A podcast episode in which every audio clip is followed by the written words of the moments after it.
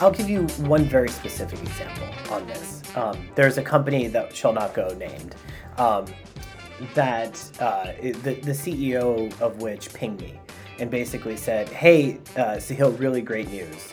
Uh, we just raised a, a fresh round of funding and we're going to scale uh, aggressively into what was at that time last year. So it was just like September, October of last year. So we're going to scale aggressively. Okay, great. Congratulations, awesome, obviously. Um, can you help us with some sales hiring? I was like, sure. You know, what are you looking for? Person's like, I don't care about the compensation. I just need the best salespeople. And I was like, okay, well, what do you mean by best salespeople? I need people who can crush quota, who can close deals, who can just make shit happen. Like I need, I need like hunters, people who, who I can put big targets in front. And so I'm listening to the to the to, to the description of what this mythical creature looks like, and I'm like, and I, and I said said back to him, I was like, you have no idea what your sales process actually looks like, do you?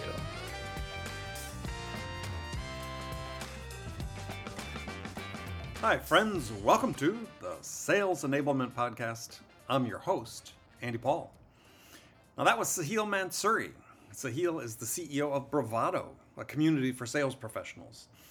And in our conversation today, we talk about the 2022 Bravado State of Sales Compensation Guide. There are a lot of interesting findings from that study that we dig into. For example, we discuss why only 47% of sales teams hit quota in 2021 we dig into the reasons why only one in four sales teams had 75% or more of their members hit quota.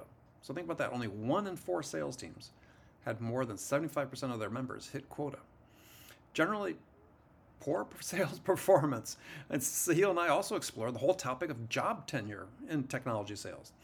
Bravado's study found job tenures on the decline among AEs and senior sales leadership when we speculate, speculate about why this trend is happening right now, is it the great resignation or perhaps something else? So we get into all this and much, much more. But before we get to Sahil, I want to remind you to subscribe to this podcast wherever you listen to it. And if you subscribe, we'd certainly appreciate it if you could also give us your feedback about how we're doing in the form of a review. So thank you for that. All right, let's jump into it. Sahil, welcome back to the show. Thanks, Andy. Thanks for having me. I missed you. Yeah. yeah, thank you. Yeah, likewise. It's it's yeah, we had a great conversation last time. Um, look forward to it again this time. So, and it wasn't that long ago, actually. I, I, I was thinking about it. It was right, right after your daughter was born. She's what, 15 months old, you said now? So, Yeah, that's right. So I think it must it, probably about a year ago, I would guess, yeah. somewhere in that range. Yeah. Yeah. So, yeah, I think we'd actually had to reschedule it because the original date was like right around the day she was born. As it That's right. That's right. We had a we, she she decided she decided that I was not going to do this show uh, on time last time. Well, you know, the little ones put their stamp on the world pretty quickly. So, um, well, so folks who maybe aren't familiar with Bravado, tell us a little bit about uh, Bravado and what you do. Yeah, uh, Bravado is a, a community uh, platform for salespeople.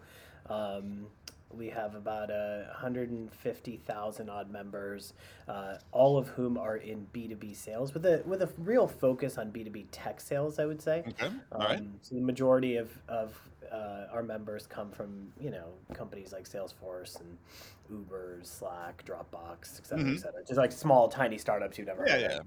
Um, I've heard of any and, of those, yes. Yeah, yeah, that's right. And and with the uh, and with the idea that um, it's a platform that can help salespeople be more successful in their careers, uh, as well as to do better with their customers. Got it. Okay, so a question I have is, yeah, there's seems like a sort of growing number of of sales communities. Mm-hmm. Do do people belong to multiple communities? I mean, sort of, are, is there focuses of each of these different communities so that, you know, someone a seller looking at I won't name your competitors necessarily, but looking at the various options, uh, say, well, which one's for me? First of all, when I started Bravado, there were zero sales communities. Mm-hmm. Right? So, so the fact that there is a RevGenius, the fact that there is a Pavilion, the fact that there is a Sales Hacker, and all these other things that are out there makes me super happy because yeah. I started Bravado because there was nowhere for a salesperson to turn to communicate with their peers and get answers to questions. You know, the, the original premise of Bravado was super simple. Um, sales at its core is like four actions, right? You, you prospect, you, you demo, you, you close deals, and then you retain customers. That's that's effectively sales. Sure, there's there's nuance to it, but that's generally the four pillars of sales. Yeah, I, I, I, I reduce it to two acquire and retain. Acquire and retain. That's right. Um, although we specialized away some of the acquisition part into Sure. SDRs, which we can talk about a different day.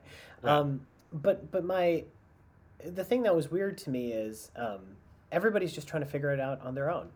Mhm. Like every salesperson is sitting there historically in their old cubicle today in their own homes uh, for the most part, and is trying to figure out how is it that I'm going to. Um, how is it that I'm going to be able to to sell to customers today? How is it Mhm. that I'm going to be able to get in touch with this buyer? How am I going to win this deal? Um, and there's just no globally established best practice around any of this. There's no best practice around how pricing should work. There's no best practice around how renewals should work. There's no best practice around how outbound should work. And everyone's just trying to like figure it out themselves. And it, it's night and day from what you see with many other professions. So if we look outside of our little world of, of sales and we look out, eh, you know, to let's say design, for example, Mhm. you know, there are design systems that are available on the internet that anyone can pick up and you can really quickly learn how to design stuff without ever having been a designer. And if you're trying to get into design, there's courses out there that you can take and there's certifications that you can do. There's all of this reading material that's out there around it.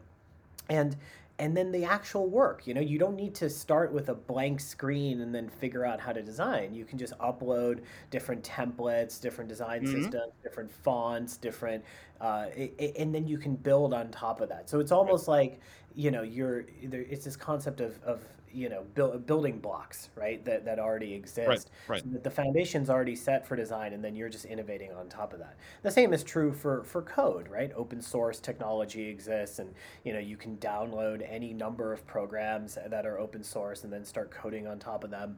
Uh, you know, there's Stack Overflow, which is basically an open source library of information about how to program, how to Right. code. Um, and so if you are, you know, you find yourself with an, you know, you're, you're trying to, this was a, something that happened to me personally. Um, I was learning R uh, when I was first getting into product and hmm the person who's my co-founder today um, at Bravado uh, at the time was the chief data scientist of, of that company. It was just like, oh, just Google it. And, and I was like, what do you mean by Google it? Because I was like trying to figure out the there was some syntax error and I couldn't quite. He's like, Right. just Google it. And so I literally like copy pasted the error and I put it into Google and then boom, there was the answer. It was someone Mhm. had already ran into this problem, had already found what the right answer was, and had shared that information. And then a bunch of people had commented on top of, you know, to to permutate and iterate off of it. Nothing like that existed for sales. So every salesperson had to figure out how to write their own email. Every salesperson had to figure out how to do their own demo. Every pitch deck was created from scratch. Every comp plan for every company was uniquely formulated. And so Bravado was kind of this mission driven organization to try to create the first foundational layer of sales so that Mhm. every salesperson could then build on top of that and there was this like open source library of content comp plans e- cold email templates and knowledge information of like what was happening across Mhm. the 6 million b2b salespeople that exist in the us today um, the fact that there are you call them competitors i don't see it that way it's like Well- either we all as sales are going to get better or we're just going to get replaced by by automation right? Like uh, we're already starting to see the movement of product led growth and this Mhm. whole transformation of, of the the journey of how people buy software has gotten further and further away from sales. And so it's basically like innovator die you know? And, and and i'm on the side of the seller. I spent my whole career in sales. I, I deeply believe that salespeople um, are, uh, are are are and can be a huge value add to Yep. the economy and and to the ecosystem but not if we just keep doing the same crap Things over and doing over. over again. I agree a thousand percent on that, right?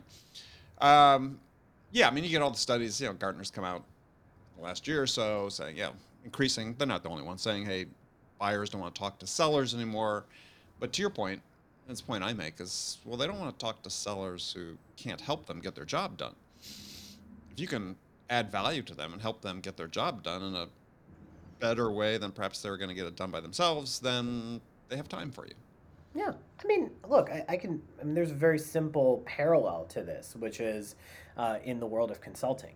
You know, companies will pay six, seven figure sums to Accenture or Bain or BCG or whoever it is in order to hire consultants who will come in and analyze a business problem that they are facing, hmm which often is a mixture of poor technology as well as poor process. Right. And then we'll get recommendations from the that consulting party in order to figure out what technology they need to buy in order to modernize their tech and then what process they need to implement in order to leverage that new newfound capacity. And then we'll buy that tech and then we'll implement that process and then we'll be super happy and we'll rinse repeat over and over again. Um, and meanwhile you have salespeople which are kind of on the other end of that spectrum which are all these people who are like emailing buyers and, and you know accenture and bcg and stuff don't need to do outbound customers come to them because they're Sure. like oh if i have a business problem i need to go to the expert Right. but then you have a company that's like, hey, I really need to figure out what analytics software to buy. And I could buy Tableau or I could buy Looker. Maybe I need to go with one of these more newfangled solutions like Mhm. Pendo or Amplitude or Mixpanel. But the last thing I want to do is talk to a sales rep from one of those companies. Right? I'm going to go talk to my peer group. I'm going to go look on G2. I'm going to go, I'm going to, you know, uh, ask my former boss. But the last thing I want to do is talk to a person from one of those companies because I'm going to get put into this like, oh, then I'm going to get qualified, and then they're going to try to hard sell me, and then I'm going to be on their email list forever, and like then I'll, ne- and so like sales has become repulsive, which is really sad for me to see in an industry that I love and think is really valuable and dear. And so I guess the way I look at it is, um, you know, if if we can make salespeople view themselves through the same lens that Bain or BCG or Accenture views their consultants, and the way that customers interface with that um, entity, then I think sales will come a long way from where we are today. hmm I agree. You're gonna have to read my new book. I'm I'm all here for it. Tell me more about it. It's well, well.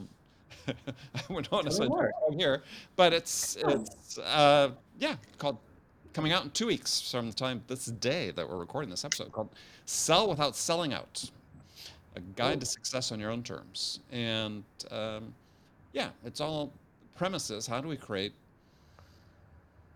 positive buying experiences for the buyers without resorting to the obsolete legacy salesy behaviors that I call selling out, and contrast that with what you need to do to sell in, based on uh, like four core pillars we call connection, curiosity, understanding, and generosity. So, I uh, feel like here here's here's what I where I've seen challenges around not what you just described in your book, but just generally trying to get salespeople to view the world differently, is that people don't innovate until they're forced to. If something works, they just keep doing it because inertia and because Sure. laziness and because whatever. You know, we've known for a long time that sales has, and I'll tell you like the most simple, kind of clear example of this. Um, I keep every every company, every SaaS company goes through the same journey, where they ra- you know they start to find product market fit. They go raise like a, a large round of funding from a. VC, a Series B, a Series C, and then that investor comes in and says, "All right, you need to replace your VP of sales, right? We need to get you a real CRO." mm, And so they go in and they say, well, you got to get this guy, because it's always a guy. You got to get this guy. Um, you know, he's got 25 years of experience. He took this company and Salesforce and, you know, whatever, whatever, whatever, um, IBM, blah, blah, blah. Um, and, and we basically take the same, like, you know, few hundred people. cadre of people, yes. It's sort of like re- retread baseball managers. But yeah, that's right. That's right. It's like how many more times can we hire Dusty Baker? You know, it's like Mhm. like I get it. I get it. You know, there's there's um it's the it's like our version of nobody got fired for buying Amazon or nobody got fired for buying IBM or whatever Right. it is. Right. You know, it's it's it's it's um Uh, rinse and repeating the same playbook without ever recognizing that the people who made successful teams in that era were doing it when the sales process looked nothing like what it does today. And so as soon as you bring in that person, they basically implement a bunch of practices that are completely anathema to the modern buying practice. But because that's the way that they've done it for 25 years, that's just what they know what to do. But nobody ever wakes up and says, well, why don't I take the, the, the salesperson who's absolutely crushing it in today's modern buying context and give that person the power to make decisions at an organizational level so that they can build us what a modern buyer would want to experience. But nobody wants to do that because, well, we just raised a large round of funding and, you know, now our investors are telling us. So I feel like there's a lot of that that I see in this. Sure. Yeah, but I, I wonder is it even among what you're calling sort of the, the cadre of modern sellers is how would you i mean look at your report the sales compensation report. Uh, so you just published your 2022 bravado state of sales compensation guide. And the figures you have about quota attainment and which mm-hmm. from which you can tuit something about or infer something about sales performance itself is kind of dismal. Mm-hmm. so what's the definition of crushing it? Yeah. Well let's talk about that because i think um, so let, let, first, I'll give you the stat just so that we have context around it. So um, fewer than 45% of salespeople hit quota in 2022 or 2021. I'm sorry. So in 2021, mm-hmm. um, you know, we surveyed 100,000, 110,000 salespeople um, and uh, we have a product on Bravado called the Portfolio, where salespeople basically track their career. Think of it like. Mint.com, mm-hmm. but for sales. Mm-hmm. And so they track every quarter what their quota was, what their attainment to quota was, what deals they closed, what their ranking was on the sales team, what percentage of their sales team hit quota, etc. So we basically have this like data repository to, to survey across the landscape of what's happening at 13,000 different sales teams in mm-hmm. the United States, mm-hmm. globally actually, but the plurality of which is in North America. Right. Um, and then that's all sliced into SMB, mid market, enterprise, Series A, Series B, Series sure. D, public, etc. Size of team, uh, quota amount, whatnot. Um, but but the overall statistic, which which you know I think is in some ways the most sad, and depending on how you look at it, um, is that forty seven percent of sales teams hit their team quota in 2021, which means mm-hmm. more than 50% of sales teams actually missed their quota in 2021, which was, of course, kind of a bumper year in terms of, you know, the economy and this and that. Yeah, yeah. Um, and then we have a stat internally at Bravado that we like to call kind of best in class sales team. So, best in class sales team is one in which 75% of the team right. hits quota. 75% right. of the team. We're not talking 100% of the team or 90, it's 75% of the team hits quota. And in across all companies, um, 23% of sales teams hit this number. Here's what's really kind of concerning around that is that actually 26% of teams that were above 100 uh, sales team members, so basically that's kind of like you know large scale like mm-hmm. like you're kind of like series e plus you know publicly traded companies so 26% of those hit quota but if you were happen to work at a series b to a series d company which is uh, you know kind of in that 20 to 75 reps on the mm-hmm. team you know kind of scaling going 15% and so you're basically saying that you know your odds of being on on on a team like that is is just so low 54% of sales reps miss quota in 2021 right. and the average tenure for an account executive dropped to 11 months and the average tenure for a vp of sales dropped to 17 months and so right.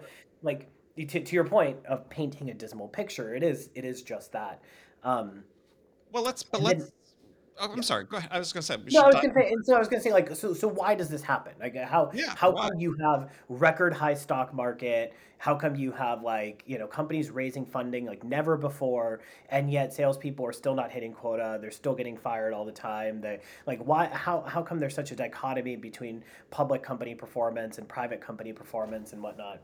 And I think it it actually comes down to something really simple, which is uh, founders and CEOs need to show extremely aggressive growth goals in order to raise venture funding. So, to get capital from a VC, you need to show that your business can scale at an exponential rate. And most businesses cannot scale at an exponential rate. And the reason they cannot is because either the market is too competitive, there's downward pressure on pricing, the product that they themselves have is not good enough to be able to dominate a market, they don't have the distribution leverage. I mean, there's a, many reasons why it can happen, but suffice it to say that let's say that you hit $5 million in ARR this year and your VP of sales comes to you and says, you know what, if we hire more people and we do this, we release this product, blah, blah, blah, blah, blah, I think we can get to 12 million by the end of the year. Uh, you know, so we're going to grow 225% year over year and then they take that plan to the board and the board says no way. Like our, our companies like our best companies are going from 5 to 50 and then the conversation's like well what's stopping you from getting to 50 and like what would we need to do? And then the ceo's like i don't know we can get there. And then they're like well are you sure you're the right ceo for the company then? Because other companies are able to get there. And so there's all this pressure that gets lopped on the founder to basically go into a spreadsheet and take the numbers and, and, and dial up a few a few extra zeros at the end of some stuff and then come back and say oh here's our plan for how we're going to get from 5 to 30 let's say. Mm-hmm. um, when the plan originally was 5 to 12 and then the vc says great you know, if you're going to be able to go from five to 30, then you should be able to go raise at a 300 million valuation because that's explosive growth. Now the founder's really fired up and excited. And so they go truck off to go talk to some VCs. And guess what? Those VCs turn around and fund them. And then now all of a sudden they've, they've raised uh, a $300 million round. And so then comes the reality right? So at the, as we like to say, at some time the crow the crows come home to roost, right? So so so and you know, a group, of, big you know called crows is called, right? Uh, tell me. A group of crows is called a murder. Uh, wow. So that it's is, appropriate. That is that is uh, that is that is some good trivia on a on a Tuesday. That's for sure. I did not know that, but that's really good. Yeah. Well, you can expand your example the next time. Well, I mean, so but I but I think that that we really get down to the root of the problem is that yeah, the the scenarios you're describing is sort of is all based on sort of one sort of oversight, which is that the level of performance of the individual seller is just not that good. And oftentimes, especially if you measure by fundamental, let's say win rate, is that they're put into a position based on all these assumptions that need to be made that make it almost, I believe, make it, I was going to say impossible, not impossible, but impossible for many of them, obviously based on these numbers, to effectively sell and achieve their quota. Yeah. So, but but let's so just just finishing that thread because that comes right back to what you're saying, which is now you were supposed to go from five to twelve, but now suddenly you've raised a bunch of money on the assumption you're going to go from five to thirty, and so then what happens? The VP of sales basically starts getting pulled into weekly and monthly and quarterly meetings where they're being asked, all right, where's the 30? Where's the 30? Where's the 30? The VP of sales then turns around and goes to their sales managers and says, all right, where's the 30? Where's the 30? Where's the 30? The sales managers then turn around and go to the reps and say, all right, where's the 30? Where's the 30? Where's the 30? And then the reps go to the customers and then mm-hmm. they try to force deals through that are not a good fit. They try to discount their way in. They try to, you know, exactly. do uh, take a bunch of tactics in order to try to make revenue well, happen because they know that they're going to get fired uh, if they miss this number. Right. So and they do the slash the, strategy throughout through their prospect base. They end up with win rates in the low twenty percent, and it's yeah impossible for most companies to be able to scale when their individual sellers are so ineffective. That's right. That's right. And and and so the efficacy of the individual seller is completely thrown out the window. It's not even considered in the in the in the in the possibility of something that the VP of sales or the CEO even thinks about because they're just thinking about it from like numbers on a spreadsheet. And I feel like this is one of the biggest misses that we have as a as a as a industry as as tech as a whole, which is that like sales is a human uh, you know there's this yeah. debate. Sales sales science or art. I, I i am on the camp of sales being an art. I don't believe it's i think there is science to it for sure it's science enabled but, but ultimately it's getting one person human belly to belly having mm-hmm. a relationship having a conversation. Yep. in order to do that effectively you need to be really good You just have to be real. You got to know your product. You got to know your space. You got to know your your your buyer. You got to be super well trained and like there's all this, but but nobody's putting in that work, right? Nobody's putting in the work to get people there. Instead, people get a higher quota, higher base, higher OTE without the tools and and and structure to actually achieve those goals Mhm. and then we end up you know quickly firing the people that can't get there and it just becomes a churn and burn industry Yeah, hundred percent. Well, I mean, think about it. I mean, we sort of force people into these behaviors because, as you talked about before, is hey, we've got uh, you know five x pipeline coverage requirements. So, yeah, that's sort of the rule of thumb is that your win rate's going to be the reciprocal of your pipeline coverage ratio. And you hear you hear sales leaders saying, "Oh, we're going to do seven x pipeline coverage or nine. I've done one this year, earlier this year, or not this year. I guess it was last year. Nine x."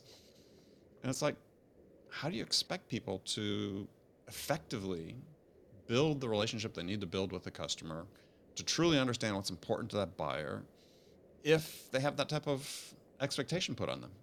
that's right i mean there's i'll give you one very specific example on this um, there's a company that shall not go named Yeah. um, that uh, the, the ceo of which pinged me and basically said hey uh, Sahil, really great news. Uh, we just raised a, a fresh round of funding and we're going to scale uh, aggressively into what was at that time last year. So it was just like september october of last year. So we're going to scale Right. aggressively. Okay great. Congratulations. Awesome obviously. Um, can you help us with some sales hiring? I was like sure. You know what are you looking for? Mhm. person's like i don't care about the compensation. I just need the best salespeople and i was like hmm. okay well what do you mean by best salespeople? I need people who can crush quota who can close deals who can just make shit happen. Like i need i need like hunters people who, who i can put big targets in front. And so I'm listening to the to the to, to the description of what this mythical creature looks Right. like, and I'm like, and I and I said said back to him, I was like, you have no idea what your sales process actually looks like, do you? He's like, no, of course, you know, I've been, and then the, the, the CEO was like, no, I've been personally closing all these deals and da da da da. I'm like, how have you been closing these deals? And he goes, oh, well, you know, I've been cold email. So he went to Stanford. He goes, I've been cold emailing other people who went to Stanford and basically asking them to sign up for, uh, give me feedback on my product. And then when they get on the phone with me, I close them. And I was like, okay, so what do you want this person to do? Do you want them to email, you know, uh, Arizona State alumni and try to get them to close people? Like, like what is your actual sales motion process? Mhm. Whatever. Don't doesn't have one, right? Right. And so and so this sort of behavior that that was a that was an extreme example, but is microcosmic of the sort of thing we see, which is that companies don't are not investing in thinking about what is my total addressable market, and then how am I going to reach these people, and where these people live, and what how much time does it take? What's my cost of acquisition? What like they're not doing that math. They're just doing the math of like, hey, we closed a million dollars this year. Next year we're going to close ten. Like Yeah. go. yeah. Oh, absolutely. Well, it's, so it brings up a, it brings up a question though, is because you referred to this earlier, and I've been asking more guests about this question. Is so if you're in a situation, you know, that's of one of these companies that that um, you know represented in the numbers you hear is you know only you know one in four have 75 percent of the members of the team, only 54 percent of reps, you know, or 54 percent of reps miss quota, low win rates. In that environment, yeah, if your individual reps, let's say, have their win rates like set in the low 20%, can you really say you have product market fit? Huh. That's a great question, man. I would, say, I would say no. Because unless your sellers can go out, and in the majority of cases, the individual sellers, unless in the majority of cases, they can go out and present a compelling vision to the buyer that, that inspires the buyer to want to do business with you, it's arguably you don't have product market fit. I don't think it's arguable. I don't know what the argument would be. Like, like Fine. the vast majority.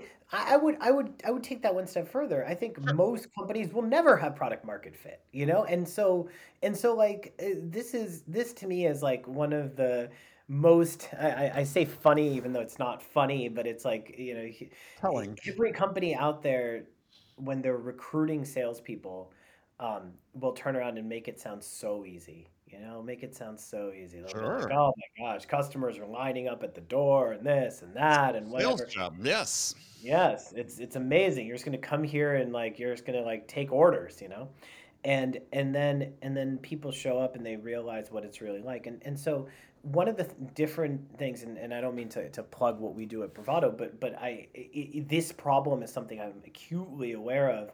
So one of the things that we did at Bravado that was very different with our jobs marketplace, is, as I mentioned to you before, hmm we launched a jobs marketplace Right. um, where we're matching top salespeople with with great companies. It's the great companies part that is really unique. So we as an organization vet every employer before we let them onto the platform. And as far as I know, it could be that there's others doing it. I think we are the only uh, platform where the employer goes through a vetting process prior to being allowed to recruit from a, a network or from a platform. So what's that look like? What's that process? What do you what are you vetting? Yeah, so it's four things. So one of the advantages of sitting on a, on a on a fairly large community of sales reps is I can find people who actually work at your company. So if the VP of sales inbounds and says, "Hey, I want to hire sales reps from Bravado," uh, between myself and, and Ross, we usually know someone at the at the company who works there, and we can back channel and we'll be like, "Hey, what's it really like to work at your company? Like, are you hmm happy? Or are people happy? Like, what's what's the what's the skinny? What's the dirt?" Um, and so we get bottom, like kind of on the ground level information from the troops as to what the battlefield really looks like. Then we turn around and start uh, doing our diligence. And so diligence is kind of a three step process. The first thing we do is we vet the company culture.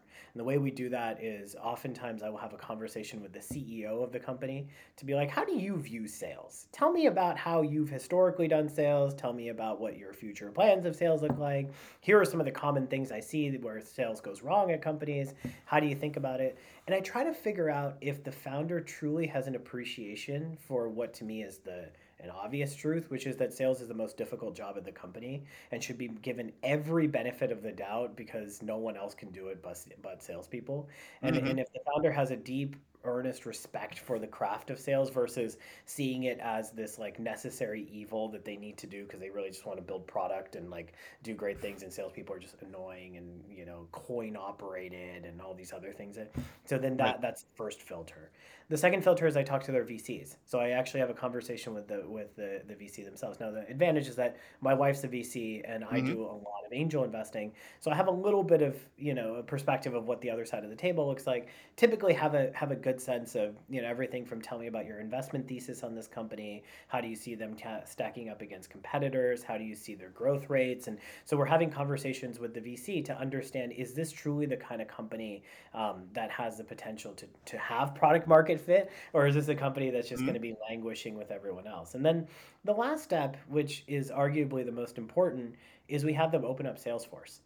So we literally have the VP of sales open up Salesforce and I ask them, I want to see what your attainment to quota looks like across the team. I want to see, you know, what is your distribution of how much reps made each, uh, you know, in the last quarter, in the last year, what percentage of your revenue is diversified across the team versus being concentrated in one or two, like kind of outs, uh, you know, reps who are Right. outliers. Right. Um, and we basically make sure the the end goal of this is I want to be able to refer someone from our network as if you were a friend of mine and I was sending you to a company as a personal endorsement. Sure. And so when and so that's the mantra behind how we built the jobs product. And so every employer that comes in goes through this vetting process and then at the end of which we basically have kind of hand curated a list of companies that we feel like there's no guarantees in sales or in life Mhm. that have a uh, better than average odds of you being able to find a place to work where where you can be successful.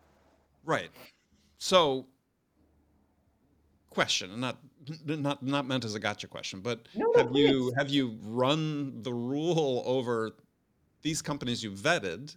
Are their outcomes and their numbers any different than the averages what you're finding in your report? Yeah, that's a great, such a. Unfortunately, you asked not the gotcha question, but like the perfect sales teaser question. Um, yeah, the average uh, attainment to quota at the companies that we work for is uh, 88% of sales reps hit quota at the companies that we are that we are at.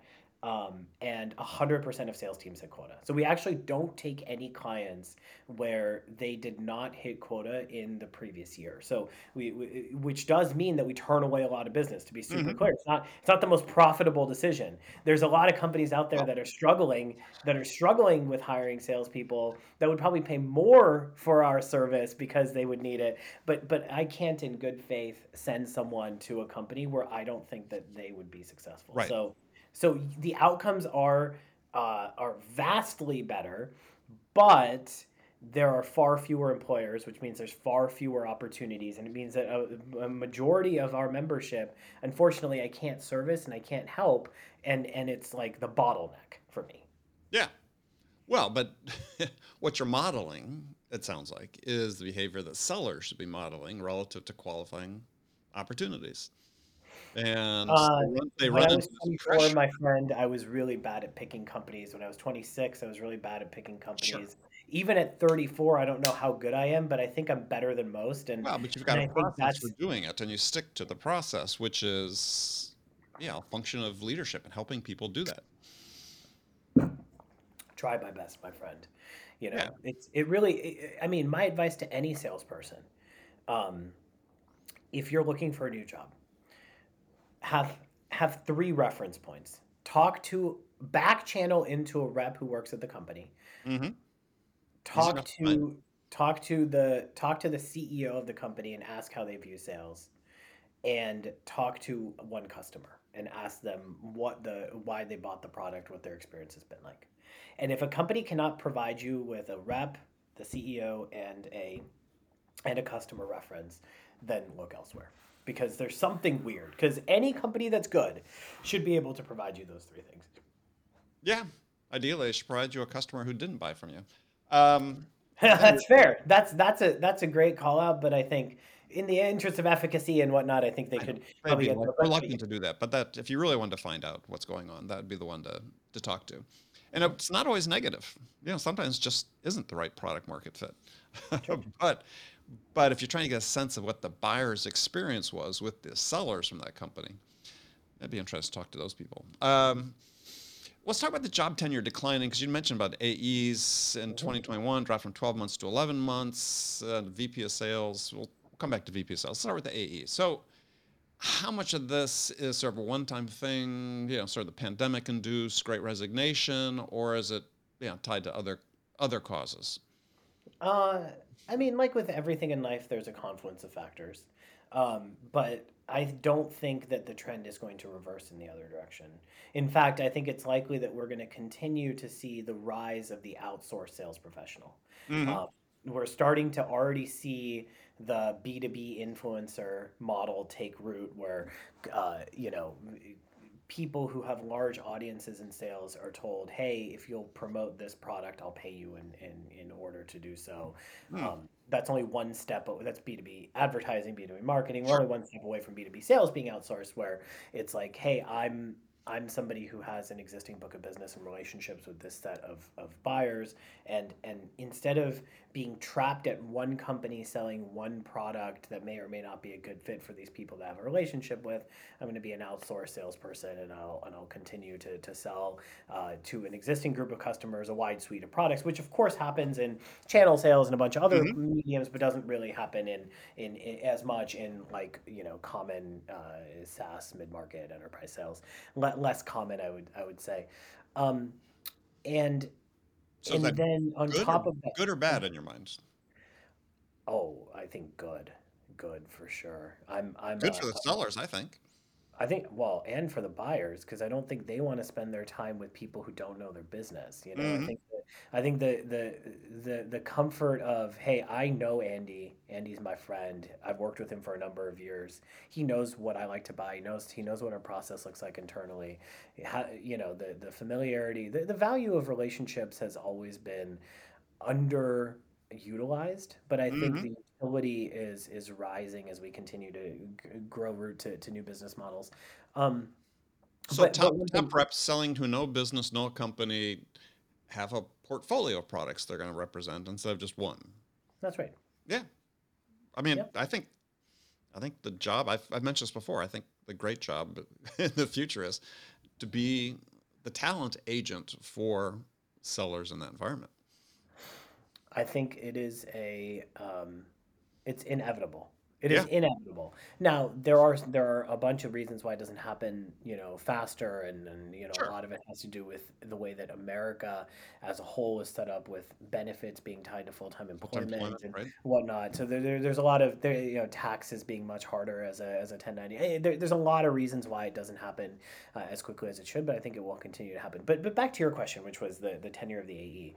Um, the other thing that I'm seeing is with inflated quotas uh, and, and, and unrealistic expectations comes a shorter leash because you have uh, you know money Sure. you have money and you need to convert money into performance.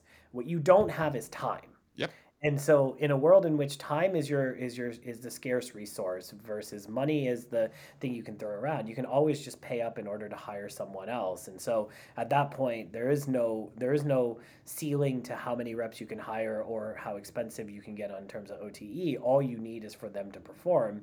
And so then that's where you get into a world where like there was um, uh, a friend of mine took a took a job um, as the first sales hire for a company that had just raised its Series A and uh, was let go within eight weeks hmm and and uh, when I had a conversation uh, with him as to as to what happened, he basically said, "Well, I got there. Um, they told me like, hey, no pressure. You know, like we want you to ramp, we want you to take your time, etc. Okay, cool. And then three weeks later, the CEO was like, all right, well, why haven't we made any progress yet on these deals? Like, where's the pipeline? And then he spent like four weeks prospecting as the first head of sales, prospecting into into the target accounts um, and then on the eighth week was told, well, you haven't closed any business in, in seven weeks, so we're going to let you go. And and mind you, this is a company that had So two insane. customers, had two customers ever before um, Right. he started. And so you see a Well, but it, should he have known better, or did they just mislead him when he was interviewing? No, I think no, I I just don't think that people understand. The CEO just didn't understand sales. You know, the CEO was like, oh, you know, Clearly, we're didn't make any progress in in developing his understanding either. Yeah, right. And and Yeah. therein lies the issue. Is just like there's a lot of that. There's a lot of there's a lot of ignorance about how sales works, which is what is leading to the shortened tenures. And and it's having real long-term consequences on people's employment because the other side of this coin with shortened tenures is the fact that the number so we the, the way that our recruiting product works which is somewhat unique is it's built kind of like tinder where Mhm. you get like flashcards uh, per rep with a bunch of information and you swipe left swipe right and if you decline we have a little pop-up that shows up which optionally asks you to cite why it was that you um, you know Mhm. declined this candidate do you know what the number one reason that a candidate gets declined is what would you guess Uh, did they have visibility? Forty-two percent. Forty-two percent of all declines because we have a, a matching algorithm that's sitting on top of this. So it's not Because like they didn't, didn't have direct didn't have direct industry experience. Mm-mm, we, that's that's filtered by the algorithm. The number one reason, forty-two percent of all rejects. The next highest is like eighteen percent. Just to be clear, it's a long Mm. list. Forty-two percent too hoppy. Again, that's. Uh, yeah, yeah. The reason I'm laughing is like, okay, well, that's the environment you're creating as a CEO, and then you're gonna penalize people for that. Yeah, There's the double-edged sword. This is the thing that people aren't realizing is that they you you're hiring someone, you're setting unrealistic expectations, you're pressurizing, they're, they're not performing. Okay, so you let them go, and then their LinkedIn resume shows that eh, there was a company that we were working with on Bravado Talent again that will go unnamed, um, where we we had to sever. I've I've had to fire two clients uh, for Mhm. for for the product. Um, so far, we have yet to be fired, which is nice, but we've had to fire two. Um, and this one was the worst of the two, just to be clear. right. Uh, there was a, a, a client who uh, basically, you know, told me they just raised this monster Series B and they were scaling and raising. I talked to their investor, great, like everything seemed awesome. Um, product was was was really good. I really liked the product too.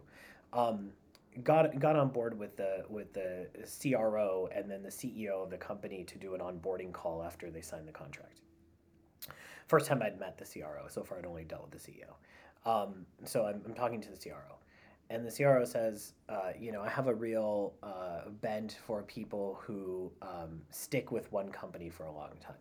And I said, Mhm. okay, that makes sense. Yeah, he's like, you know, we're building a business that spans over the course of many years, and and and you know, we want to build a generational business here, and so I don't want people who are just going to hop from job to job. I, I, you know, just for a little bit higher OTE. I want people who are really invested in, in making a long term commitment to this company, which doesn't sound unrealistic, um, or or unfair. Yeah. And and so I said, okay, so what does that mean to you? And he said, well, basically, if they've been at their last company for less than five years, I don't want to talk to them. Okay. And I was like, How many okay, of those are there out there? right. So I was like, so you want me to pull from the 17 salespeople that have worked for the same company for the last five years? Like, you know, and, and then I try to get into the why, you know, because I'm always, you know, as, as we know in sales, it's the, the, the interesting part is the thought process behind it. And I was like, Right. well, what, what does that give you? And they're like, well, if they've been at the same company for the last five years, it means that they must be really good. And, and, and it means that they must have gotten promoted a bunch. And it means that they must be reliably hitting quota and da, da, da, da, da. And I was like, yeah, but what about all of the companies that haven't been able to afford that kind of luxury to an employee because they went out of business in two years or they had to do layoffs or whatever? Like, what what if it had nothing to do with the performance of the salesperson, it had everything to do with the company? And the person said something to me that that again, this was the first flag of a, what turned out to be a three week partnership. Yeah. He said, well, then they should have known better and known how to pick the right company. So that probably makes me question their judgment more than anything else. Yeah. As if all that is visible to them when they're making. as if like everyone's got a freaking crystal ball Yeah, sitting right. around knowing like Yeah. like you know as if everyone is a is a master at assessing you know and valuing companies you know so like this is the market we're in where on the Yeah. one hand we have like groups of companies uh, i want to use one example that i can publicly use uh, because i was i was told i could say this publicly um, we uh, one company we work with is called Webflow. I love Mhm. Webflow. Their their team is amazing. Maggie, who runs their sales department, is someone I have a lot of respect for, and she's she's a rock star. You know, I have her who's who's like a champion of diversity, who's trying to bring people in who Mhm. who, who come from all kinds of walks of life, Right. understands that like you know sales shouldn't be just like a bunch of white dudes running around, Right. and and and is building this like incredibly uh, diverse but but powerful team where hundred percent of their sales reps hit quota last quarter. You know, Mm-hmm. 100 percent of their reps hit quota last quarter, and their team is a mishmash of people from all different geographies, from all different backgrounds, all different. Like you, you took a team picture and I sent it to you. You would have no clue this was a sales team. You know, and it, it was not like. And then, and and then on the other side of that, you know, I've got I've got this this this shit that I'm dealing with. Right. People who are like, if someone's got less than five years of experience or they haven't worked at one of these like five companies, and I don't even want to look at them. Like, it's just unbelievable Yeah. what a what, like how bad companies are at hiring salespeople. It just blows my mind. Yeah. Well, and so we could go on for another two hours on this. Is yeah, just a simple thing. I you know question I asked a CRO I was having this conversation with and a hiring manager was yeah asked them what they were looking for with with sellers and they go same list that you talked about for you hunter blah blah blah blah blah.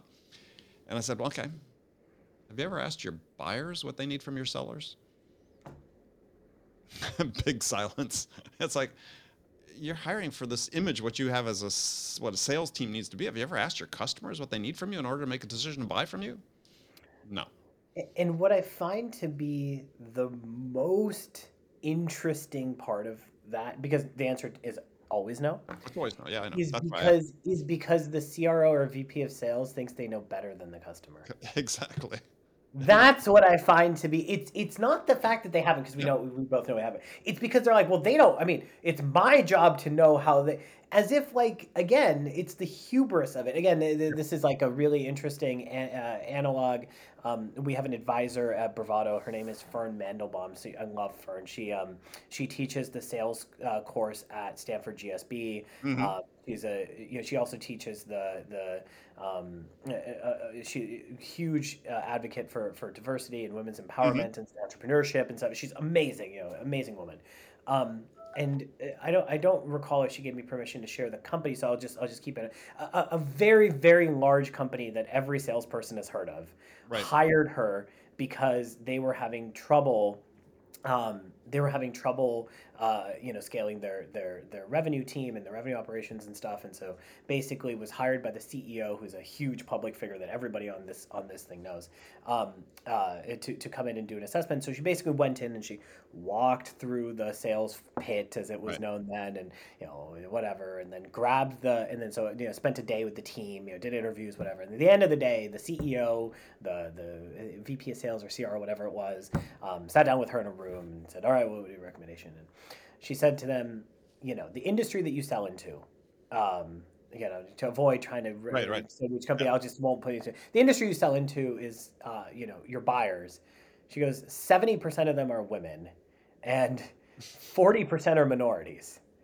But uh, your entire sales team is white dudes. White dudes, Like- white, white bros, right? Like, like, like, like, how come your sales team doesn't look like your customer set? And and they were obviously like hugely embarrassed by this thought and whatnot, and it led to a to in, to the credit of this company, they made some massive changes to the way they were hiring and whatnot. And, and and and this is a story from from you know roughly I think like eight ten years ago, but the point of the story still remains the same, which is like how is it possible that you are selling into an industry that is dominated by women and minority buyers but yet you have hired a bunch of people that don't look anything like that in order to sell you know so like it's just there's a lot of there's a lot of misalignment between what a customer wants from a sales rep and what a VP of sales wants from a sales rep Absolutely. All right. Well, we're gonna have to cut it off there because otherwise we're gonna we're gonna go on forever. But gotta have you back uh, sooner than 15 months, and we'll we'll keep this conversation going. So, uh, yeah, thanks for joining me. So, if people want to learn more about your sales comp report or just Bravado in general, what's the best way to do that? Yeah, bravado.co. It's free. Every resource on the site. You know, we, we have a, a, a bunch of stuff that hopefully can help salespeople do their jobs better, be more successful in their careers. So if you're in B2B sales and looking, that's great. And by the way, if for whatever reason you're happy with a different community that you're a part of or you're, you're finding value elsewhere uh, you know don't don't think of don't think that this is a plug for bravado but if for some reason you are not part of a community which i think is true of many salespeople Oh yeah. you can check ours out. You can also check out RevGenius. I love what Jared and their team are building. You can check out Pavilion. Love what Sam and their team. There's a bunch of this Max and Sales Hacker. You Yep. don't need to stick with Bravado. Go find another group of salespeople so that you don't need to stare at yourself and think you're crazy. You're not the crazy one. There's a lot of fucked up shit that's happening to salespeople, and it, the only way we're, you're ever gonna like recognize that is if you find a community of peers where you can have these conversations and, and, and learn. So again, whether it's bravado or not, I hope it is, but if it's not, that's fine. Don't think you're crazy. Don't think, Right. oh, this is just the way it has to be. Because I can't tell you how need to be. many conversations I have where people were like, oh, I thought it was me all along, and it's not you It's all not you. along. Exactly. All right, Sahil, thank you so much. Okay, friends, that's it for this episode. First of all, I want to thank you for taking the time to listen. I'm so grateful for your support of the show. And I want to thank my guest, Sahil Mansuri, for sharing his insights with us today. If you enjoyed this episode, please subscribe to this podcast, Sales Enablement with Andy Paul, on iTunes, Spotify, or wherever you listen to podcasts. So thank you for your help with that. And thank you so much for investing your time with me today. Until next time, I'm your host, Andy Paul. Good selling, everyone.